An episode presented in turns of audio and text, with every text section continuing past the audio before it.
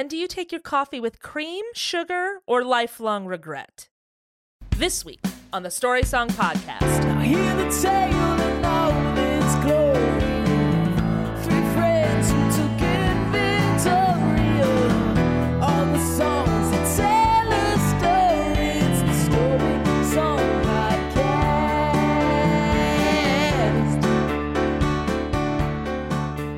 Everybody, welcome back to the Story Song Podcast. I'm Dan McInerney. I'm Rachel Oakes. And I'm Michael Gazelle.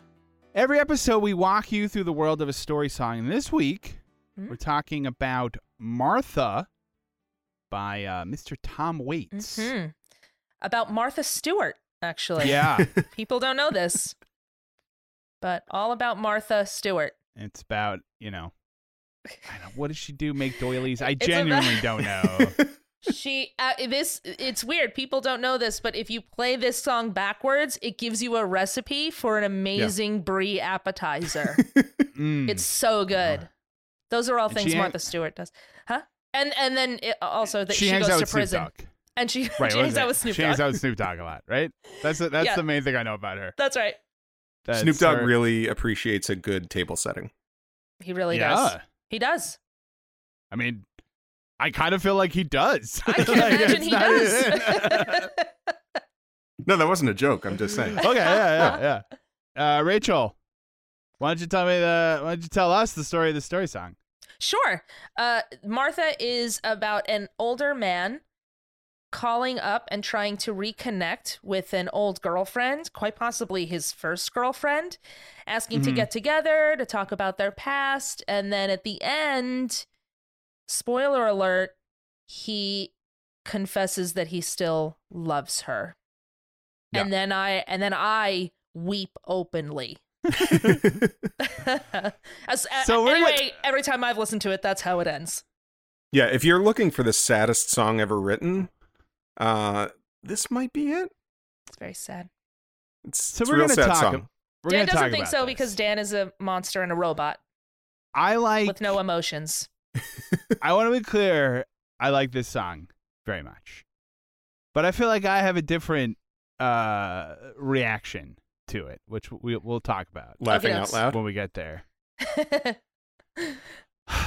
I don't want to give it away, okay. Okay. but I'd let's just say I'm wondering what's going on on the other end of this phone. Right. Oh, You know what I'm saying? fair enough. Fair enough. I will. We will get into that, but that is Like, maybe- fair enough. the only thing I'll say is maybe the and- maybe I'm wrong, but I'm imagining a lot of holding the hand over the receiver hmm and giving a lot of this. Just one second, I just yeah, I just gotta. I know This guy. and make making the should talky not talk picked motion. up the phone. I gotta. Yeah, I'm sorry. he does this every year. I got. Yeah, yeah, I know. Uh huh. Uh-huh. Oh yeah, you still love me. Sounds good. Yeah, I'll be right off. Yeah, yeah, yeah. Anyway, um, that's just me. Maybe that's Yeah, me. I yeah. don't know. No, We're gonna listen, see. Listen, I We're can gonna see. definitely, I can definitely see that, but we'll we'll get The into first it. We'll get into it. First thing she says to him is, I- "I'm just on my way out the door," and he just Right. goes on with this song. Yeah, yeah, yeah. That's what I was gonna say. Like I'm imagining like a lot of like again putting the receiver like on a table and like maybe drying your hair while part of this is gosh. happening. I'm just that we'll, we'll look at that. Ah, you're the worst. Okay. She's like, "I got to stay on the phone." He hired a piano player. Operator, number please. It's been so many years. She remembered my old voice while I fight the tears. Hello, hello, there is this Martha, this is old Tom Frost. And I am calling long distance. Don't worry about the cost. Cause it's been 40 years or more now, Martha, please recall. Meet me out for coffee, where we'll talk about it all. And Let's talk about the long history Uh huh. of tortured phone operators operators. in story songs. How many times Unbelievable. has this happened? How many sob stories do these operators have to sit through? They have a job to do. That's it. They Okay. have one job. They, they don't are need not to hear it. therapists. No. That's what I'm saying. They are not trained professionals No. in this. They are they not just want you relationship counselors. They're not, you Right. know, they're not your mother. They're not a shoulder to cry on. They stick What they- they stick plugs together I say. for you to communicate with other people. Look, maybe What- that's why they take the job. But I don't think They that's what I'm saying, help. Michael. I don't think they do. I think what they want to do is they want to pull one plug out of the wall, plug it into into another area in the wall, and then with their finger take the gum out of in their mouth and spin it around on their finger. That's right. and then pull it out and then talk to Gladys next and and gossip, That's right. waiting for the next call to come in. The- I'm pretty Every sure operator that's is what they Lily want. Tomlin, right? Uh, Is well, I that what That's you're gonna what? I'm say, saying. Every operator, the only dream every operator ever had was just to be played by Lily Tomlin. Aside Right. from that, they don't want to be your counselor. They don't want to be your shoulder to cry No. on. I- I mean, come on. What do you Uh, want to do when you grow up? I well, I really have a passion for taking one plug out of the wall and putting it into, Right. you know, if I could But the just thing move is- plugs. But it happens every time. Every time. Operator number, please. It's been so many years. As the operator, here's my response. I don't care how many years it's been. Does not matter what, to me. What, who do you want to call? I don't need to know the backstory of why this phone call is happening. You want to call somebody? I'm the operator. I'll unplug this one and I'll plug it in here and you can talk to her. I don't care. Does not matter. Leave me alone. I stopped I just- listening to you. Jim Croce, the uh, what what what are the uh uh the I can't remember the name of the band. What was the band for uh Sylvia's you know what I'm mother? talking about? Sylvia's mother. What are their names? Uh, Doctor Hook. Dr. Hook, you, Dr. Hook, Jim Croce, I don't care. All right? to be fair, call. Sylvia's mother, the operator, was more rushing him off the phone. Yeah, of course. she's so right. sick and tired of it. My God, man. You could probably set these up in order of how annoyed the operator gets, and it just ends with Sylvia's mother. Those three Right. songs are just this operator's really bad day. oh my God, what if it's all? on the, is- is it all the yeah. same night? Oh, man. Listen, Yeah. wait, listen, Same Wait, operator, listen, we're, same we're, We're night. jumping for we're, we're we're jumping segments. We're I jumping. know. Oh, I know. I know. We're we're already off the rails.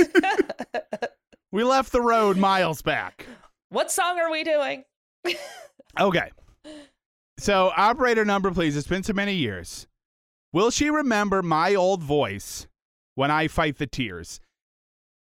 Side note very mm-hmm. good choice of words for Mr. Waits when he says my old Yes. voice because he's got an old voice. He does. Um, spoiler alert: if you're if you're for the backstory, if you presumably just heard the lyrics uh, when I added him in here, or just heard him singing, he is 24 yes. when he is singing this song. Yes. Do you know what I'm saying? hmm Okay. Yeah. I'm just saying he sounds like he's 80 and he died when he was 78. That's all I'm saying. Okay? Sounds like he has crawled out of a grave to sing this song for us. But this is earlier. But this is and this is early on in his career, and so Yes. it, his voice develops even more after this. So he starts at an elderly voice and gets more elderly. Uh, It's Right. which P.S. That is not. I am not. That is not a complaint from me. I actually love No. Tom Waits, um, and his voice. But it is true. He does not have the voice of a 24 year old. If No. you had a voice like him at 24, you'd be like, you should probably go to at least an ENT, like something. like, yeah, you should. Yeah, exactly. Or You you, should write songs from the perspective of a much older character. And he went Well, that, that- route. yeah. Okay, he Yeah. went that route and became very uh, successful and popular and a mainstay in pop in uh, po- uh, popular culture, whatever. So But that's why he's that's why he's music's Wilford Brimley because he is he is playing characters thirty years his senior, yes, right? Yeah. At a young age. that's right. That's what I'm saying. Wilford Brimley, f- like 48 in Cocoon. Uh, I don't know if that's Right. true, but he was This real is young not- in Cocoon. No, I think he was literally like I think Wilford Brimley was like no joke, like fifty years old in Cocoon. and then like everyone else in Cocoon was like seventy five years old. Right. And he, th- he just look he just came out of the womb that way. Yeah. You know what I'm Yeah. saying? So anyway, Same with my point is that's what I'm saying. So Tom Waits and Wilford Brimley are a bunch of Benjamin Buttons, um, and anyway, he's on the call, right? He's Yes. torturing this operator.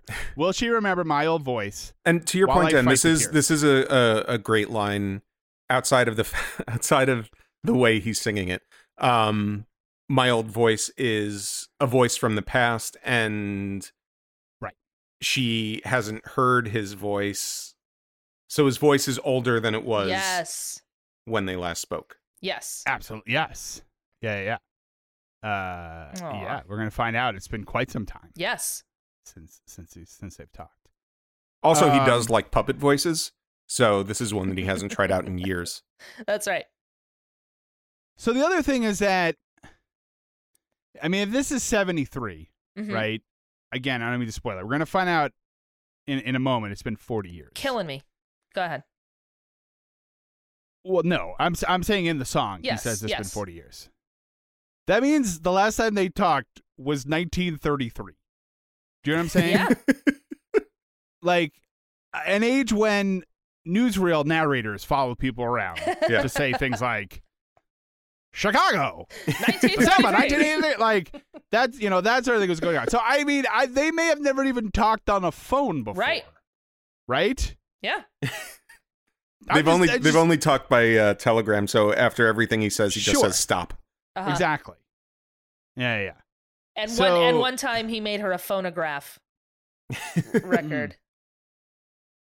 That's that she Um, smashed against the phonograph in Sure. sadness.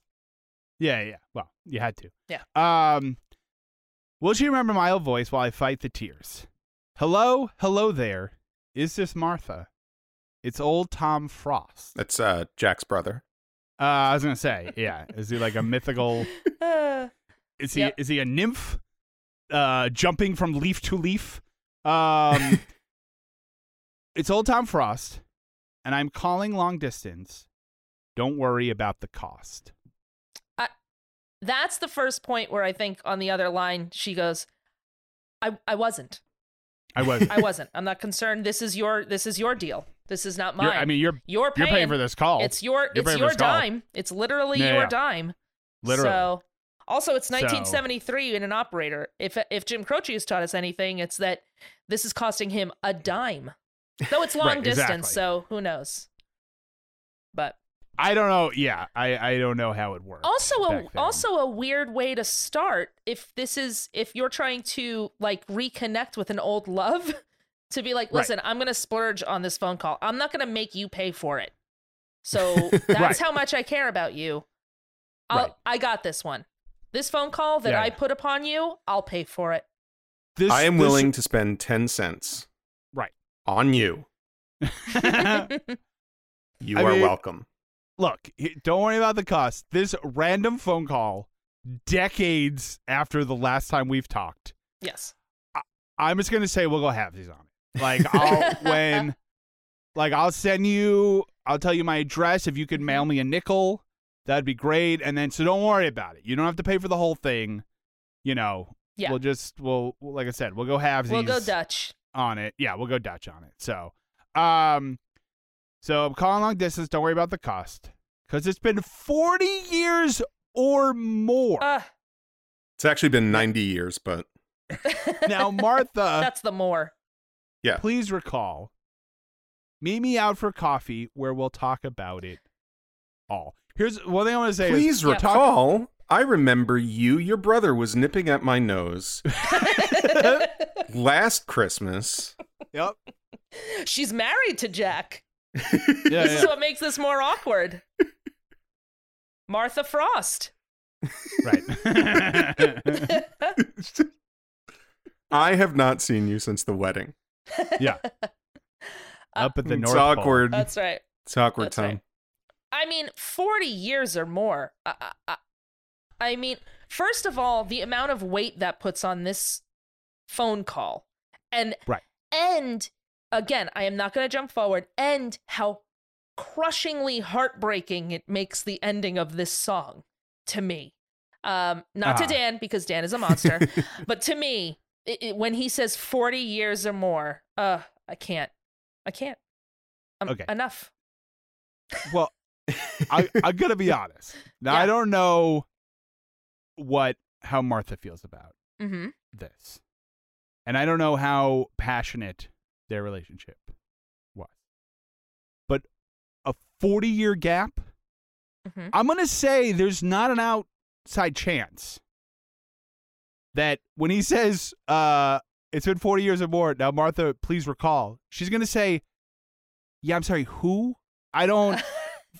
it has been four decades. Do you understand that a world war happened There- in between the last time you and I spoke? No, I'm sorry, Tom, if that's your name. I don't remember you. Okay? Let's go there. There's I know we haven't- definitely- there. I know we haven't talked since 1933, but I really just wanted to see what you thought. What do you think of television? Yeah. That's you think new. it's gonna last? the moon landing. That was Just- crazy. Huh? Remember that? How about those Beatles? Well, that's the thing. If you if we're gonna talk about it all, like, what are they gonna talk about? Like, yeah. So I mean, remember that the war happened, and then yeah, we walked on the moon. God, what else happened? Um, man. Uh, oh, remember like everyone started wearing jeans all the time? That was weird. anyway, it's been great seeing you, Tom. This is Bye. listen. This is a uh, not a non sequitur, but this is sort of tangential to this. I just realized there's a show called Nathan for You. Um, it's a very funny show. The last episode they do as a movie. It's an hour and a half. It starts off bizarre, but it is about this. It is about this guy who is like l- had his like first love and hasn't seen her for like 40 years or more and they go and try and find her again. And i'm not gonna lie they speak on the phone. Again spoiler they speak on the phone and he's like hello? Do you remember my voice? And she goes um no. So this one it's actually a like a uh, a show version of this song now that i think about it. Anyway check it out Exactly. nathan for you but it's exactly this song but it did it did end with what dan said which is like not no yeah. but then she does remember at the end but you know Okay. that's all Sure. she's gonna recall at some point i don't think they went on one date i think they were you know together for a while No, I I know, but uh, my point being, here here's here's the first little nugget I'm going to drop. It's it's been it's been four decades, right right? You're just going to call out of the blue, dude, and be like, "Let's go get coffee." You don't know what's going. How about this? How about you be like, "What's been going on with you?"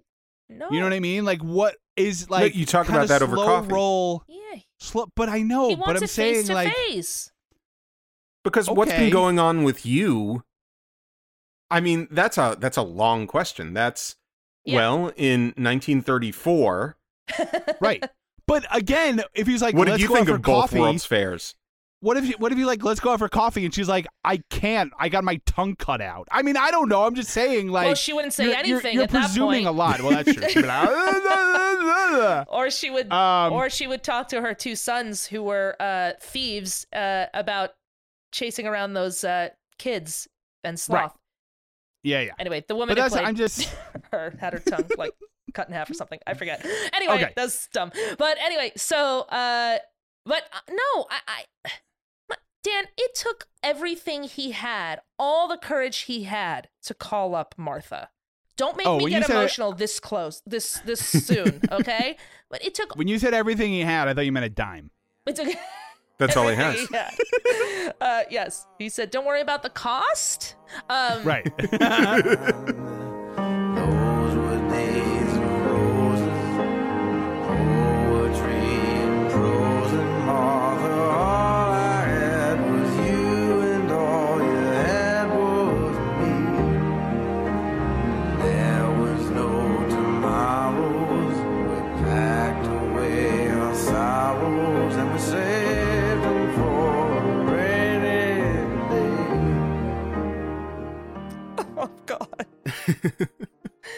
it's lovely. This chorus, uh, uh, it, it is so melodic.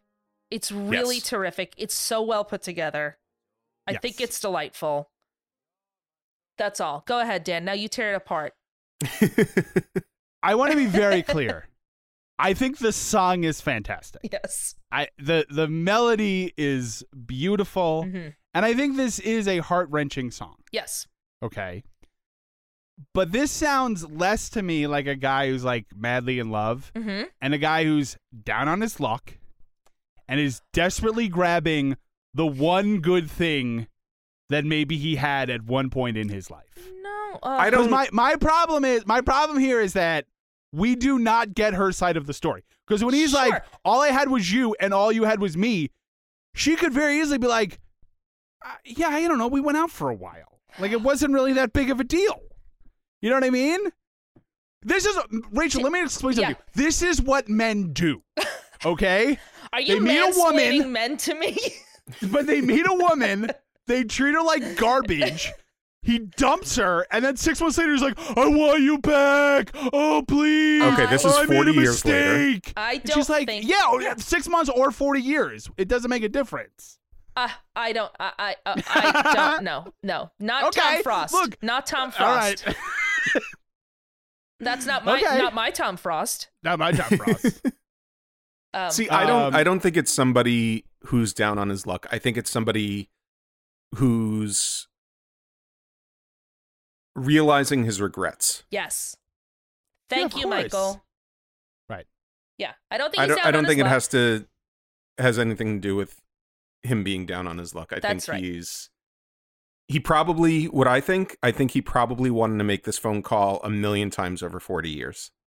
Yes, and just couldn't get himself to do it. He's very what if Yeah. what if she doesn't pick up? What if she says That's no? right. Yes. What and if? then What finally if? he's What like, if? you know what? Why not? and also, his Nice. wife's always around bugging him. So Well, and there's that. That's what we're talking about because he is married. Well, I don't. Right. I don't want it. Let's get. Let's. Let's. Yeah. Sure. Let's get back there. Anything else on this chorus? It's perfection. Um, I love it. I I mean, it's re- it's really good. It's great. It's great. great. It's also the other thing is, you know, 40 years later, he's thinking back to a simpler time. yes. Sure. Yep, that's when right. I think he literally means when he says all I had was you and all you had was me, I think that's very true. Well, it was the depression. Or Sure. there's that too. Or maybe it's not true. Maybe maybe she was like all I, no, I all you had was me, but all I was doing great.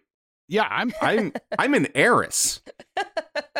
I'm my name's Martha Oingo Boingo. I, I'm doing great with that weird science money. I had Yeah. six vacation homes. Oh, But I get man. all you had was me Yeah. and access to six vacation homes. Yeah, yeah. So this is So this is why I think this was probably a first love thing. Where it, it was a, a first love, they were probably in like a studio apartment living together or a tenement or whatever they had back in the 30s and Mm. they were just living for the day. They were I don't know, did they have beatniks back then? What was like the counterculture in 33? Um and- Flappers. meh. I mean, Rachel, No, I think the counterculture in 33 was eating because it was the height of the Great Depression. Oh. That like right. yeah. It was like not Having a, a- dust having a- Um, having a roof over your head, right. uh, and not having to sell your children uh, to the local coal mine Right, was uh, right. was the counterculture. but but all of this but this chorus leads me to believe that they it was a first love and they were so enamored with each other that it didn't matter no matter what their struggles they had each other and they were just living for the day and not looking f- towards the future Absolutely. Yeah. Look, I I totally buy that. Okay. But my question is, is when he's like, all I had, all I had was you, and all you had was me. And she might be like, well, that's true, but now I have my husband and my children who I love. So I'm sorry that you're having a crisis, but uh, your crisis is not my problem. Okay. How about that? right sure Okay. sure Now, maybe not. Maybe she is yeah d- beyond delighted yeah to get this phone call. sure Because maybe she didn't know how to get a hold of it. Maybe she's been waiting for this phone call all these years. But I just want to give the counter argument that maybe she's doing a lot of the talky talk motion Right. while this has happened to her husband. Like, I just, I'll be off in a minute. Yeah, yeah. No, it's the guy from the, it's, it's the insurance guy. Don't worry about it. I'll, I'll take care of it. It's fine. Now, before we go on, this is a very uh scenes from Italian restaurant situation. I feel that the remainder of this song happens when they are having coffee. It is Okay. not a phone call to me. It's like they have they have now gotten together. Um, I read, you know, I was reading a bunch of, you know, message boards. Uh, uh, you know, people think Fan see it a bunch of fan fiction. No, people see it see it either way, right? Right. A lot of people think that this is all just in the phone call, but I think he made the date and they got together to talk about it all. I Mm. could see it. I could see it two ways, and maybe we talk about that at the end. Sure, that's fine. Okay, put a pin Um, in it. Because So this is I could make it way sadder for you. God.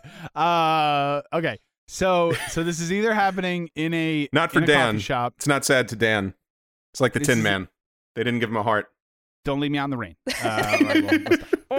Oil. What do you want me to say? Oil can. That's, that's all I got to say.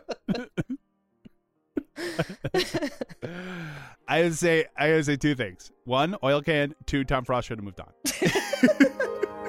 I feel so much older now. And You're much older too. How's the husband? And how's your kids? You know that I got married too. Lucky that you found someone to make you feel secure. 'Cause we were all so young and foolish, and now we are mature. And those were days of roses. So either in a coffee shop or hi him pouring his heart out in a in a dirty phone booth. He says, "I feel so much older now." Uh, yeah, you're 40 years older, so I would imagine you feel a tiny bit older. Right. Um, I feel so much older now. You're much older too. Okay. Okay. That's the Quick- one line. Quick tip for Mr. Tom Frost. You just don't. I, we all know. Obviously, 40 years has gone by. She's not a vampire, so she has aged 40 years. Uh, but you don't have to bring it up. That's Yeah. all I'm saying. Just like, Not- just let it talk about how old you are. If she wants to mention it, great. But don't be like, I'm old. You're clearly super old. like, what? I mean, Come on. we both aged. Maybe got I too can't much imagine- sun. I see you I can't imagine- smoking. Yeah, yeah. I can't imagine why these two broke up uh, with with the social graces he's showing here. Um, Well, I mean, we also don't hear what's going on on the other side of the phone. Like maybe he's like he says that he got older, and and she's like, "Oh, did you?" And he's like, "Well, you got older too." yeah, Like that's sort of his rebuttal. right. it just And she's goes like- downhill so quickly.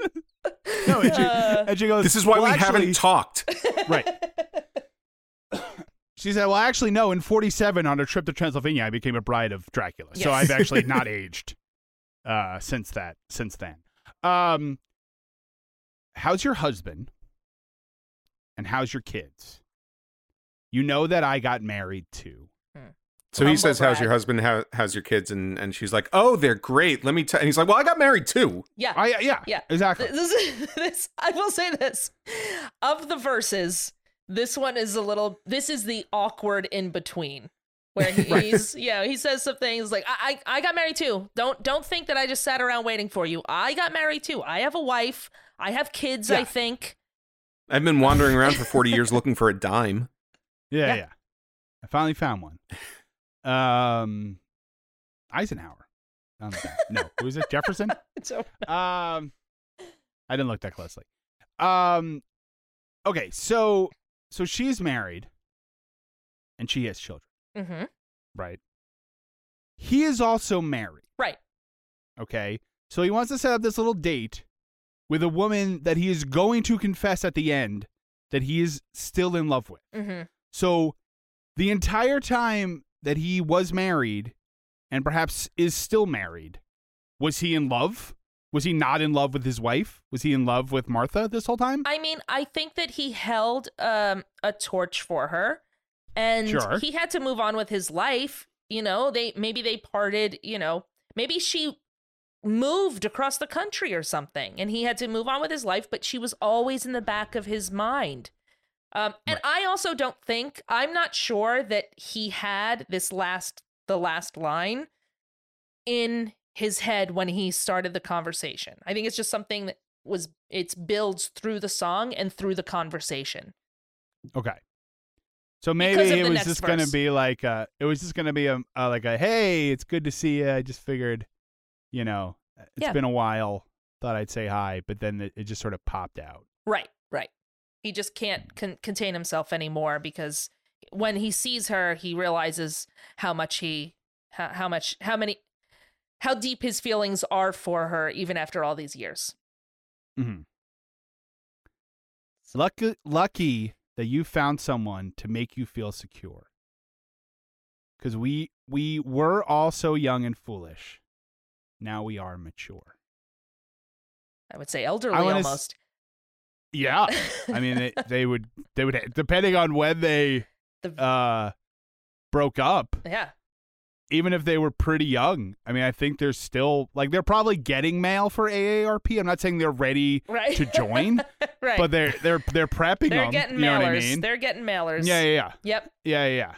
Like I'm sure they like they probably don't totally qualify, but I'm sure if they say senior discount at the movies, no one's gonna question it. you know what I mean?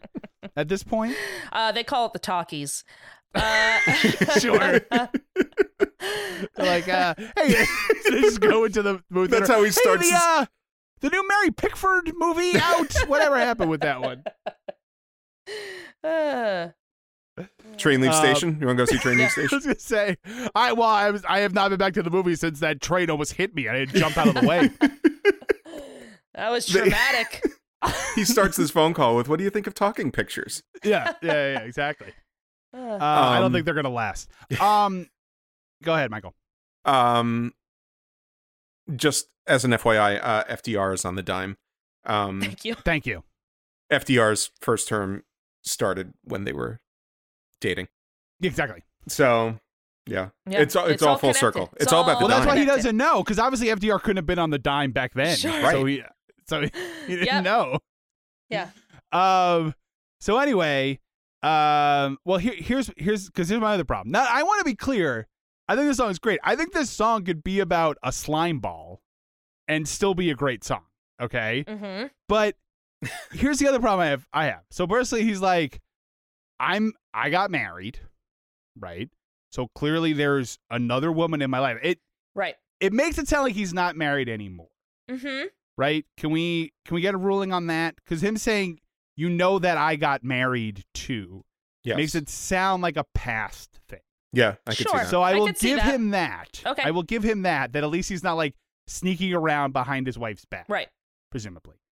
But the way he says, lucky you found someone to make you feel secure, very much sounds like, so obviously you don't love your husband, yeah, I can see that too. Yeah, but Mm. you you Mm. found so you found someone who's, you know, would make you feel secure when you couldn't have the love of your life, who of course is me, Tom Frost. Stability. you know what I mean? Yeah, it's like you, Brother you of found Jack. stability.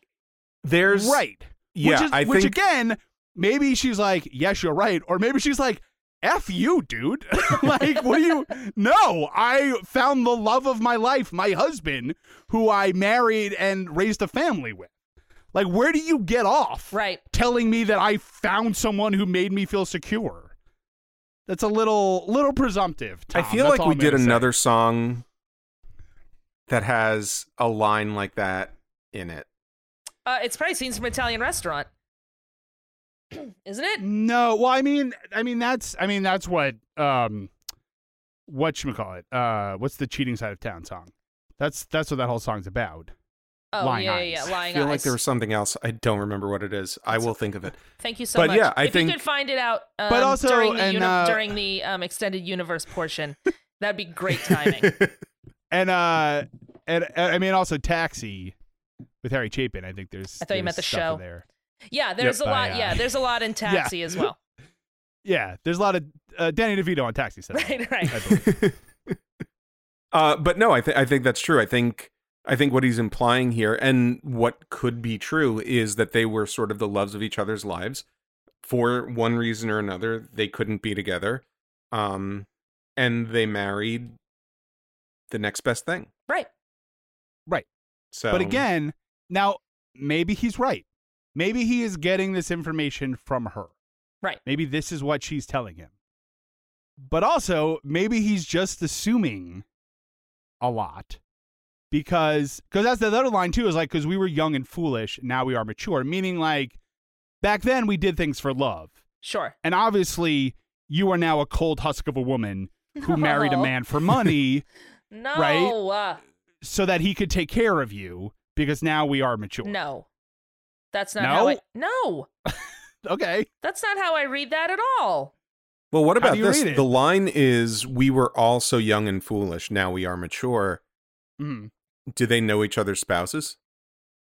Mm, ooh. Maybe. Because why does well they might not because sh- he says you know that I got married too, but he says how's your husband and how's your kids. But that's probably because she's married to Jack Frost, who is her his brother. Sure. Uh, but anyway, no. Uh, No, yeah, but so what I don't know. I mean, did they all know each other at the time? And then they Oh. all sort of drifted apart. I Oh, mean, not all of them. be. Like you know, the the married couple stayed together. yeah, that could be. Yeah, I could like see they that. were a group of friend people. um, I mean, friends. Are they I mean, possibly. swingers, considering they they No. were four of them and they like swapped partners. Um, swingers of the 1930s. Um, but they're doing it on a flagpole um, uh, Ladies and gentlemen, swingers. but I, I I don't read it like that, Daniel. I read it mhm. as saying, you know, this obviously this wasn't going to last because we were foolish, but we've grown up. So this is when I think it's starting to get he's starting to get to the point where he's going to like work up the nerve to say I love you. Basically saying now we are mature, now we're in a better place where we understand each other, we are fully developed people. Um and Oh, we have the maturity to deal with whatever we couldn't deal with back then 40 years ago. Right. Why why do you think they broke up I don't know. That's the big mystery of this song. Hmm. um, it's probably. Um, I mean, I don't want to. I listen. I don't want to blame it all on the market crash, but it didn't help. yeah yeah do you think so do you think also tom frost is like annoyed because like his brother brings the winter Mhm. right but i imagine tom frost probably brings that like that week in like late march where it gets like really warm and everyone gets really excited and then it gets really cold again for another three weeks and people like so people like really Yeah. hate tom Yeah, you know what i mean yeah. and he's like look that's not that's just i, didn't choose that That's just. that's my- just what i do It's my thing. I'm not my brother. Right. Um. I yeah. I give it. I give everyone false hope. right. And then I Everyone- come back 40 years later. I go- right, exactly. So, um, okay. So those were days of roses, of poetry and prose. And Martha, all I had was you, and all you had was me. There were no tomorrows. We packed away our sorrows, and we saved them for a rainy day. Mm-hmm. I'm sorry. Just And- once again, that chorus is amazing. It is. Um, when he says we packed away our sorrows, Yeah. so they had sorrows, But they weren't thinking about it. But they packed them away. They packed them away. They didn't think about it. They were just living in the moment and living in the Right. love they had for each other. Literally, all they had was each other Yes. Yeah. And nothing else. They And a cared suitcase full about of nothing sorrows. else. Yeah. yeah. What you're saying is, um, you know, they they say we don't have a lot, but I can think of all the things we got, babe. They had um I got you, babe. they had uh three bucks, two bags of sorrows, and Mm. one me, Um, Annie. so he Yep. says, I was gonna make an any joke before, then I decided not to. Oh, you should do it. Do Um, it now. No, I was just saying when they were li- when they were living in the Great Depression, I was like, I imagine an, an Annie orphanage. Um, but It was a hard knock life. this is actually the story Yeah, of was. Rooster. It was a hard knock life. this is the story of Rooster uh, from oh, Why did I start the musical bit? Um, okay. Hey, Senator. Hey,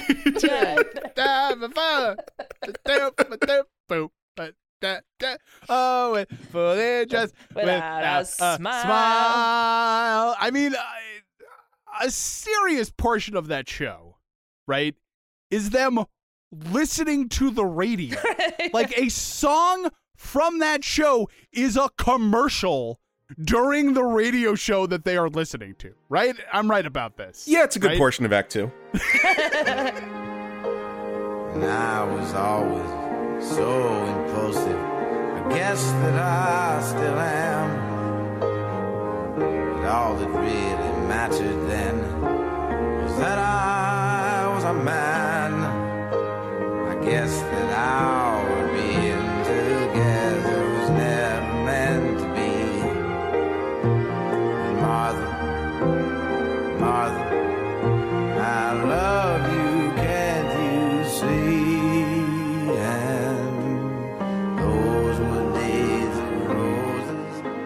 weren't. It took you 40 years to make a call, so I don't. That's not quite so impulsive. I mean, I, I I will say this. I think this this might be part of the reason they broke up. You know, um, his impulsivity. Maybe it could be that maybe he broke up with her on an Well, I think we get it- But anyway, I think Mm. we. I think we get a hint to the breakup, Mhm. although it doesn't explain anything. But I think what he's he's referring to that here when he says, "I was always so impulsive. I guess that I still am." And all that really mattered then was that I was a man. Mhm. So presumably something happened where he made what he thought was a manly choice Oh. that he regretted that ended in, in them being apart. Do you know what, Daniel? I have never I've never thought about it that way. I've never read it that way, and I really like that. Because I read it as all that really mattered was that I was a man. Like that means like Right. like about their relationship being together. But I love the Mm. idea of it him putting it on himself and saying I wasn't thinking about you. I was being impulsive. The only thing that mattered to me was like proving that I was a man, like that I was a man. right. Ah, I like that a lot. oh, thanks. Well done, Um, robot. Beep, So he was he was like compliment a received. He was like a bootlegger or some sort of gangster. Then I guess. I well, guess. it was actually. I mean, it's funny you say it because I was thinking maybe something like, you know, I'm just spinning out here because we don't have any other information, but maybe something like someone says something to him in a bar and he gets into a fight Mhm. and he goes to jail. Could be. Maybe right, Yeah. We never know why they've been apart for so long. Right, and then by the time he gets Oh my out- God! Is this a, a call from prison forty years later? No, because they're having coffee. right. I mean, he's I mean, shackled. maybe- maybe he's, having- he's shackled to another inmate. I was gonna say. but Look, this is weird. Um, ignore the orange jumpsuit.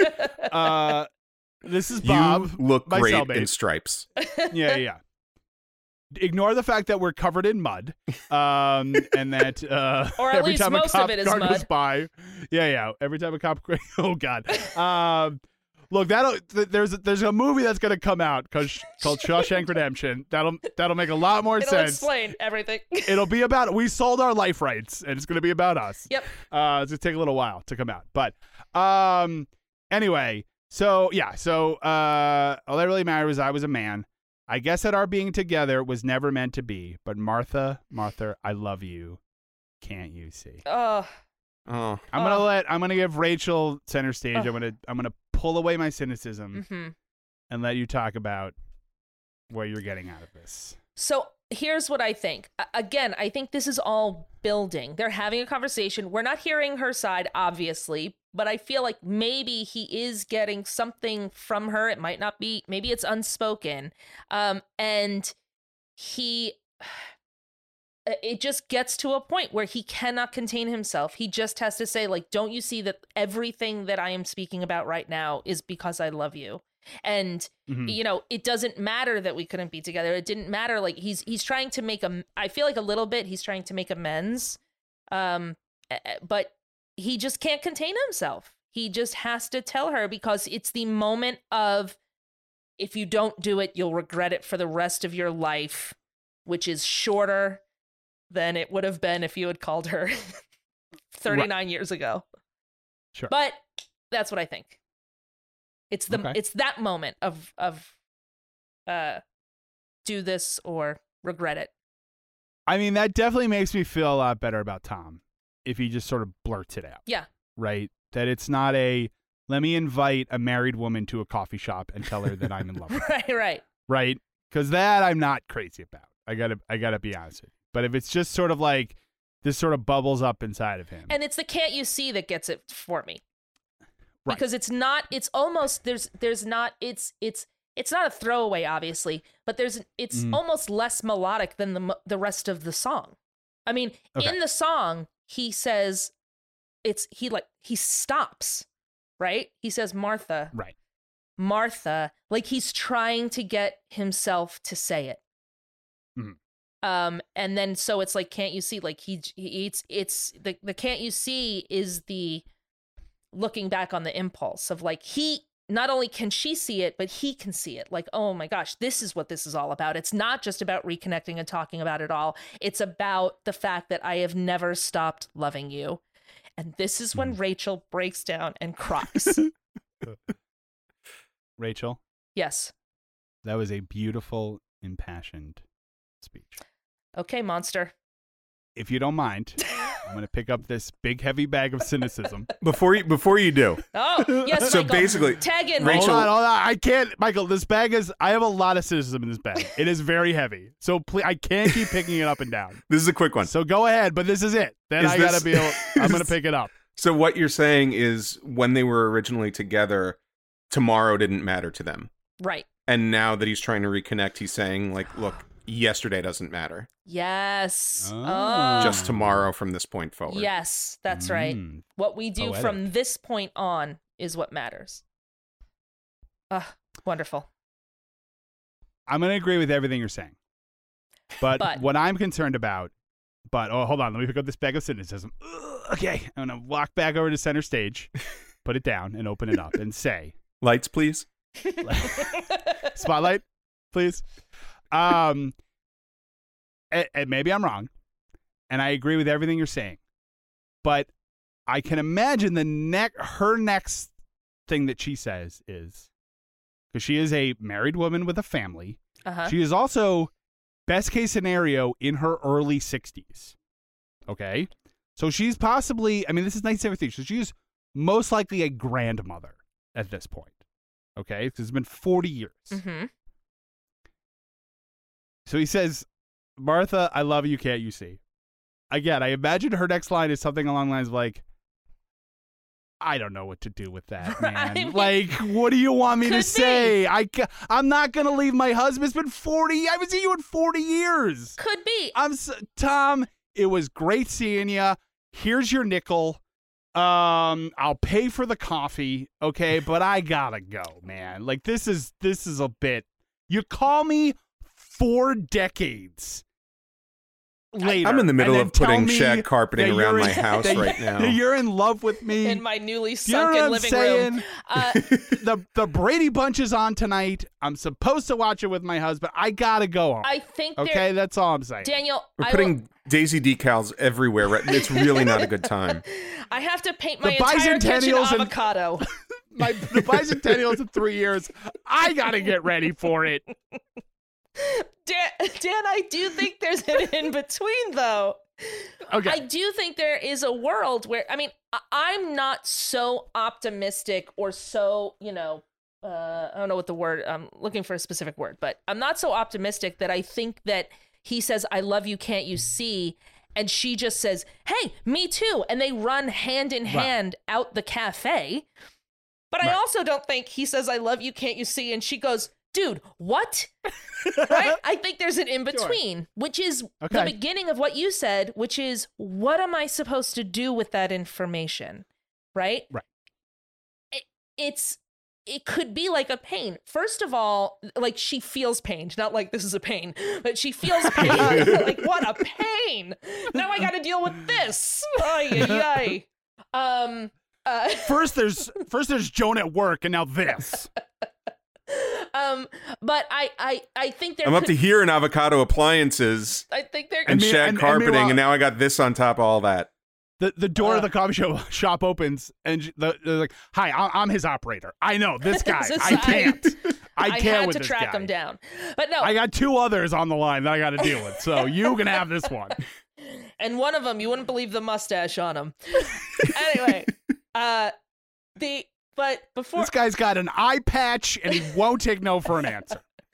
anyway, but what I'm saying is there is I mean this is the thing of movies, right? Is professing your love and instead of it being unrequited, it is what am I supposed to do with this? The time has passed. You took too long.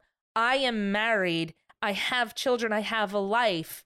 And even if I wanted to leave and be with you, I could not because I have Right. this life. Right. So there's that in between for you. As opposed to, man, what? Dude, I gotta go. You're harshing my mellow right now. oh my gosh. That's what she I She throws think. her coffee in his face. I agree with that. So you're so you're Yeah. saying you you ultimate. I think we're I- we're yes. surprisingly landing around the same. place. Yes. You you see this as a tragedy. Yes, I they are not. They're not. They're, they're not going to live their golden years Mm, together. No, no, no. And I'll tell Or- you I'll tell you why later, but go ahead, Michael. I, I mean, I, I'm going to give you the optimistic idea first, and then we can get to the sadder part. Okay. Um, he earlier on he says that he got married, and like we talked about, like he doesn't have a wife. Right. He could be um. He he could be divorced. Right. Uh, he could be a widower. Um, Well, I I want to be clear. I mean, it. That's what it sounds like. He doesn't say that though. He says, "You know that I got married." He could still be married. This is but this is Michael's optimistic take on it. yeah. That's All what right, he's saying. Fair enough. Yeah, yeah. Fair enough. so i mean he could just sort of be trying to see oh oh how's your husband Is, are you still together Mm. um he he could be trying to see if she is single Right. Or Mhm. receptive. If Yeah. not Right. single yet, receptive to it. if not single yet willing to divorce her husband yes. Right. Right. for somebody that she hasn't seen for say. 40 years yeah like, are you looking to you know, re- like rekindle with the love of your life? yeah um, and correct a mistake that you made in the past. You know, or a booty call. Like I'm open for I'm open for. Anything. You know, you know old Tom Frost. I am everything's on the table with me. Um Sorry. Go Yeah. on, Michael. Go on. how do you how do you how do you spell out new phone hootis on a rotary phone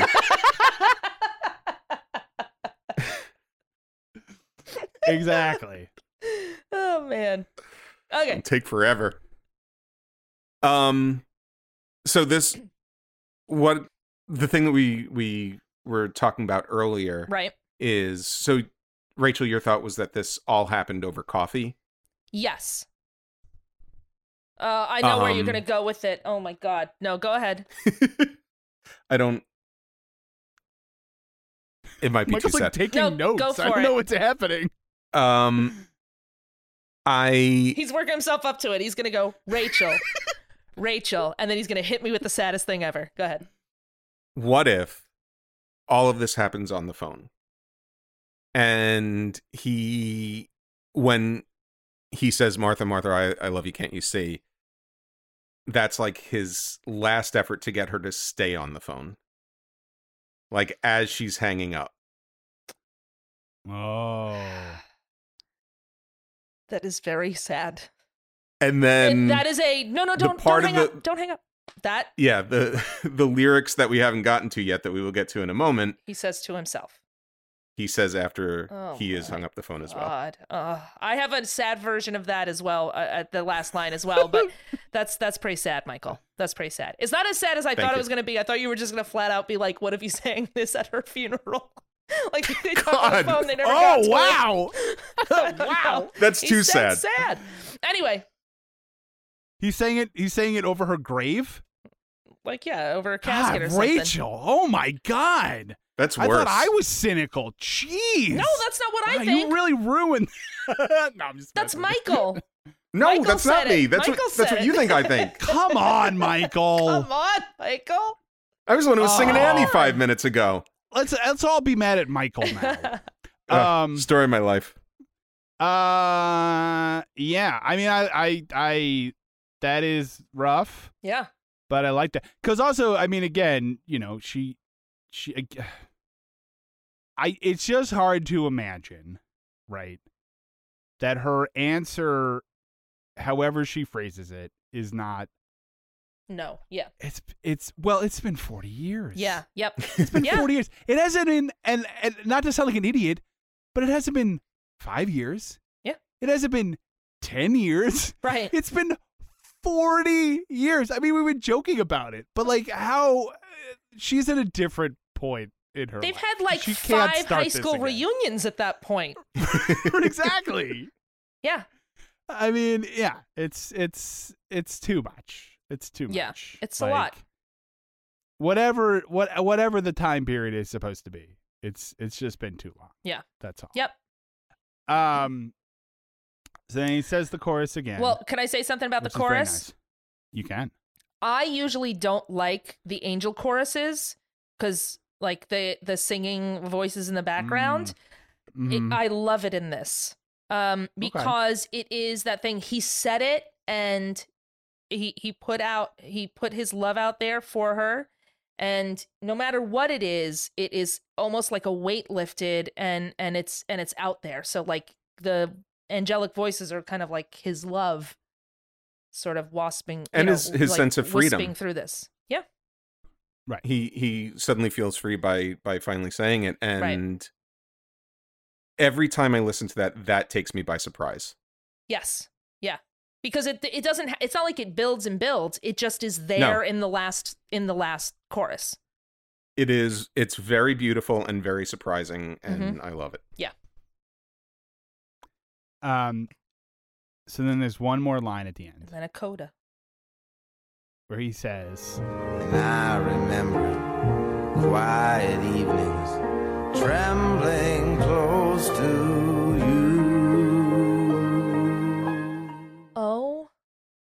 my god. it's so sad. So Michael, what you were saying on the phone, I pictured it that he says that line. I am literally getting choked up as I'm saying it. But he in my mind, they are having coffee. He says he loves her and he knows it's not going to change anything. And as he is leaving the cafe, he turns to her and says that line. And that is the last time they speak. And I don't know what to do with myself. um, that she is follows how him out of the it. cafe Yeah. and says yeah because he never paid for heat Yeah. and then she slams the door She goes, I don't think that was me. And he goes, Oh my God, that is not you, Martha. Operator, number please. I'd like to speak to Janice. that that is the that is the waiter at the coffee shop. I what are you you weirdo? but that is how I picture it. Is just that here's the thing i knew two marthas back then Oh wait, are you Martha K? I'm sorry, I was thinking of Martha R. Oh, she does not look weird. much older. this is this is kind of looks awkward fantastic. i'm gonna go you got these coffees bye-bye Yeah, yeah. Bye. um, but either way, joking aside, because I'm single tear running down my cheek. Um, Mhm. Joking aside, either way you slice it, Michael, either it's the way you you're saying it or the way I'm saying it. It isn't for her. It is for him. It is him. Yeah. Like it's the it's sort of the realization that like he is living now back. He has to live now back in his memory of what this is, as opposed to what it could be going forward. yeah it's not going forward Right. I think. Well, I think, and I think also that might be related to the all that really mattered was that I was a man, hmm right? That he he's talking about how he was vulnerable Yeah. back then, but he couldn't show that, Right. Right, and that's possibly part of the reason why he ended up losing her. Yes. was that he could never say like you know I lay there trembling next to you because you had to be a big, tough, Yeah, manly man. that's right. Um, which I mean, speaking as a big, tough, manly man, I get, it. I get. It. It's really hard. It's really hard to, to show that stuff. Uh, You know, when the whole world just looks at you at like this, like you know, brawny like man of action. Like I get it. Right. It's hard when when you do feel vulnerable. You know what I Uh, mean?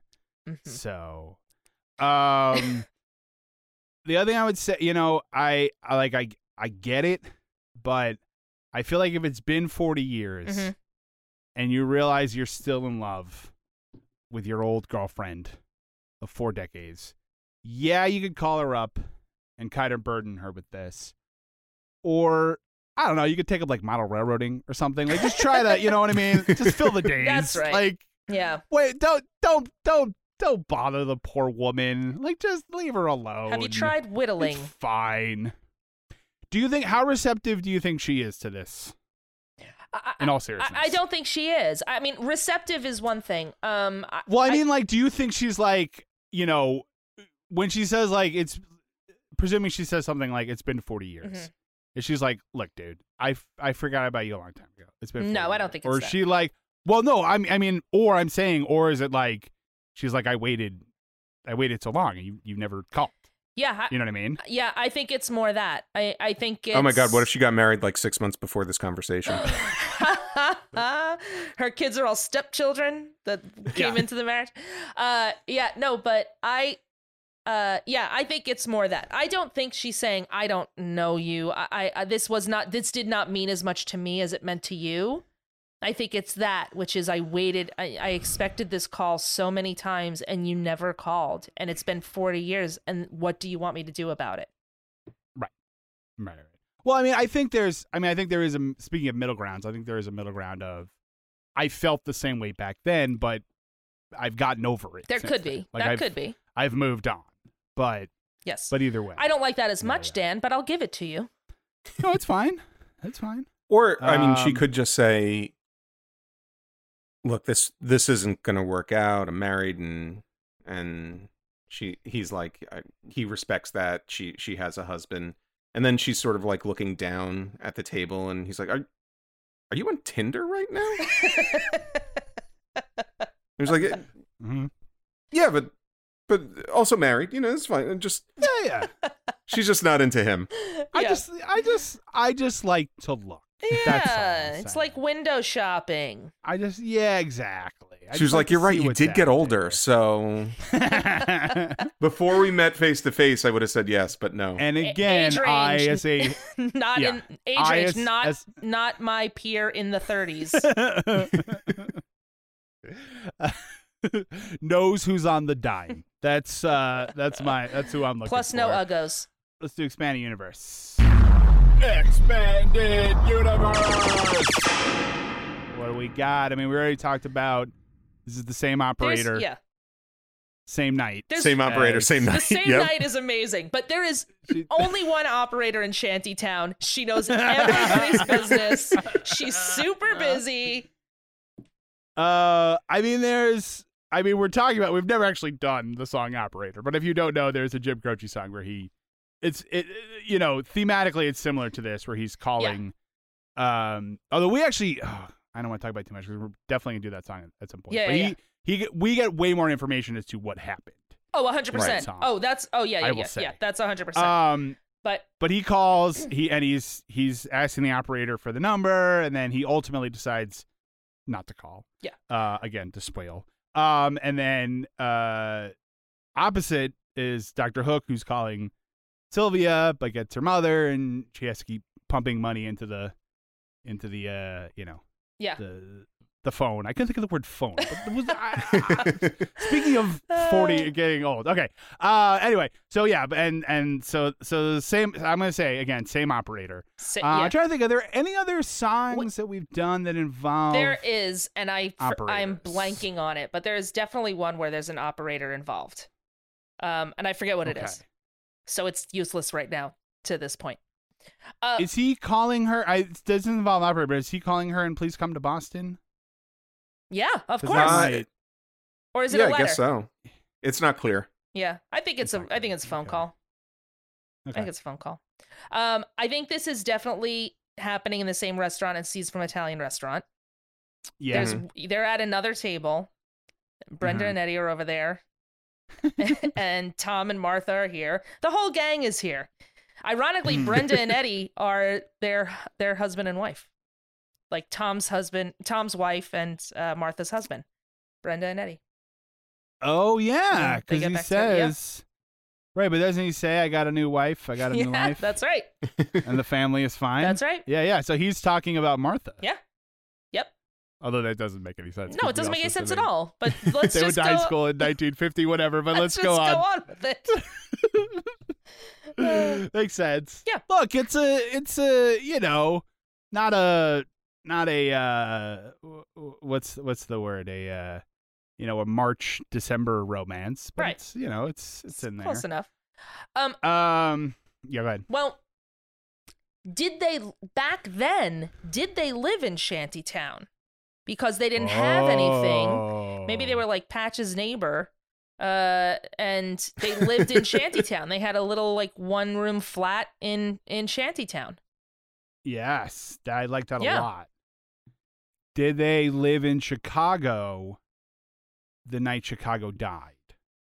I mean, that would probably. have been Oh, that would have been the, the late the late twenties, early thirties. sure, sure. And if they lived in Shantytown by the coal yards, I mean, if all that really mattered was that he was a man, uh, maybe he had one fist of iron and another of steel. Oh, Maybe he left to work in the coal mines. Maybe they have to work in the coal mines. Yeah. Oh, Um, yeah. I'm not saying that that she is Sylvia, but like, what if they didn't get together because of a Sylvia's mother situation. Mm. where she was like, "You never called," and he was like, "I called." Oh, yeah. But, I mean, uh, I love that. I mean, or maybe he was like, I didn't crank the little thing on the side of the phone enough. I never, I never knew how many times to crank it. And that was always the problem. oh, that's good. um, and I I did find the song that I was uh thinking about or before. Um, so what if this doesn't take place in a coffee shop or or a cafe or something? What if it takes place in a car? And he says you got married too, and it turns out she married her an architect who kept Yeah. her who kept her warm and safe and dry. Oh, Well, that- yeah. That is definitely the other one. Oh, without That's a definitely doubt. the other old lovers Yeah. talking. She uh, she Uh. would have liked to say she loved the man, but she didn't like to lie. That's right. That's true. Uh, uh, it's raining. Uh, snow turns into rain. It's very sad. Uh, Christmas Eve, it's perfect. um, I think when he leaves the coffee shop, um, he doesn't know what to do, and now he has nobody. So he just goes next door to a bar Mm. where a little lady is playing. Pearl's a singer. I mean, if it, yeah, she just says it works singer. this time. Just- just says Pearl's Oh, it totally works. I mean, he is the lost and the lonely. he is that's the what, lost and the yeah, lonely. He- That's what Pearl is there his for. whole life he's been lost because he doesn't have her, and now he's Yeah. lonely. Yep. Ugh. And Pearl's like, I'm single, single, and he's like, eh, I'm good. He said, Yeah. "Mm, not that lost, not that lonely. I was, I was gonna say he tells he tell he tell he tells Pearl uh, his story. She's like, I gotta be honest, man, that's a little depressing. uh, I, I, I don't have any songs for you. I sing for the lost and the lonely, but you know, you you, you th- this is too But much. This is a new level. Much. Ooh, 40 years? 40 years. You- hey, everybody, this guy didn't call for 40 years. Oh, Pearl, leave me alone. Um, you know what? You get up here. You sing a song. You sing something. I can't help oh, you. Man. Um, not with that voice. You certainly couldn't be a professional musician, sir. you won't have a long career exactly. and influence I- numerous and countless number of other artists. Cut to 10 years. Pearlson, like, watching him on the Tonight Show, being like, man, I really don't know much about the music business. I just have to admit it to myself. I was never cut out for this. I'm, I'm wrong every time. Yes, man. Uh, all right, let's take a quick break. And when we come back, we're going to talk about the history of this song with Story Behind the Story. Hello, Pantheon podcast listeners. Christian Swain here to tell you more about my experience with Raycon earbuds. Our family now has three pairs of Raycon earbuds around the house, and my wife just grabbed a pair of the Headphone Pros to replace some headphones from a company that was double the price. And yes, she loves them. Now, if you haven't pulled the trigger on a pair of Raycons, or even if you have, but you're in the market for another pair because they're just that good, well, now is the time to check them out because they just launched their upgraded model of the best selling everyday earbuds. With Raycon's upgraded everyday earbuds, now you also get active noise cancellation, ergonomic design, and multi point connectivity that lets you pair with two devices at once. New quick charge function, three customizable sound styles, plus awareness mode. Available in a variety of vibrant new colors to complement any and all skin tones. I even have a pair of earbuds in a cool green color. I have tried just about every earbud known to humankind, and these Raycons are fantastic. Seriously, if you've been wanting to check out Raycons, there truly is no better time. You're going to ask yourself why you didn't check them out sooner, and Raycon offers a 30-day happiness guarantee. So, what are you waiting for? Go to buyraycon.com slash Pantheon today to get 20% off your Raycon order, plus free shipping. That's right, you'll get 20% off and free shipping at buyraycon.com slash Pantheon. Buyraycon.com slash Pantheon.